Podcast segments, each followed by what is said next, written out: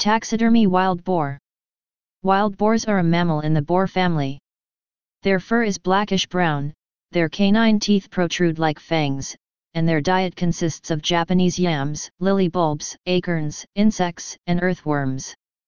They are characteristically rough, and the hair on their back stands up as an act of intimidation when they are angry. They are very fertile and can have up 10 piglets in one litter.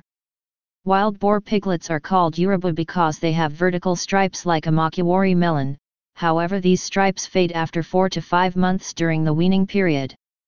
This wild boar was captured and stuffed by the members of Nakanojo Town's hunting club in 1983.